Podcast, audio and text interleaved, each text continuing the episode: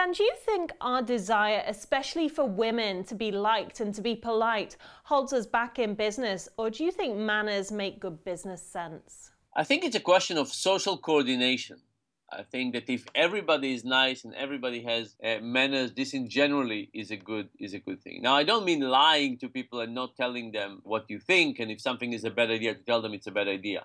But if all if we all keep the same behavior, that's good for everybody. But what happens is that if women keep polite and women and men are aggressive, all of a sudden you have two populations, and now uh, there's a problem that the more aggressive people could go uh, forward in a bigger way. So it's not whether manners are good or not, it's a question of what do we do as a group of people and how do we get some people who deviate from the standard of the group and not get extra influence. And that, I think, is one of the problems. And in business, you think it's human nature perhaps to respond better to aggressive personalities rather than soft, better mannered ones? I think I think like everywhere, it's not just in business. Uh, the squeaky wheel uh, gets more attention. If somebody is is aggressive and uh, opinionated and so on, and they capitalize on the time in a meeting, we get the sense that these are the most uh, common opinions. You know, sometimes we confuse and loudness and frequency of opinions with actual agreement. So if you're sitting there quietly and saying your opinion uh, once in a blue moon,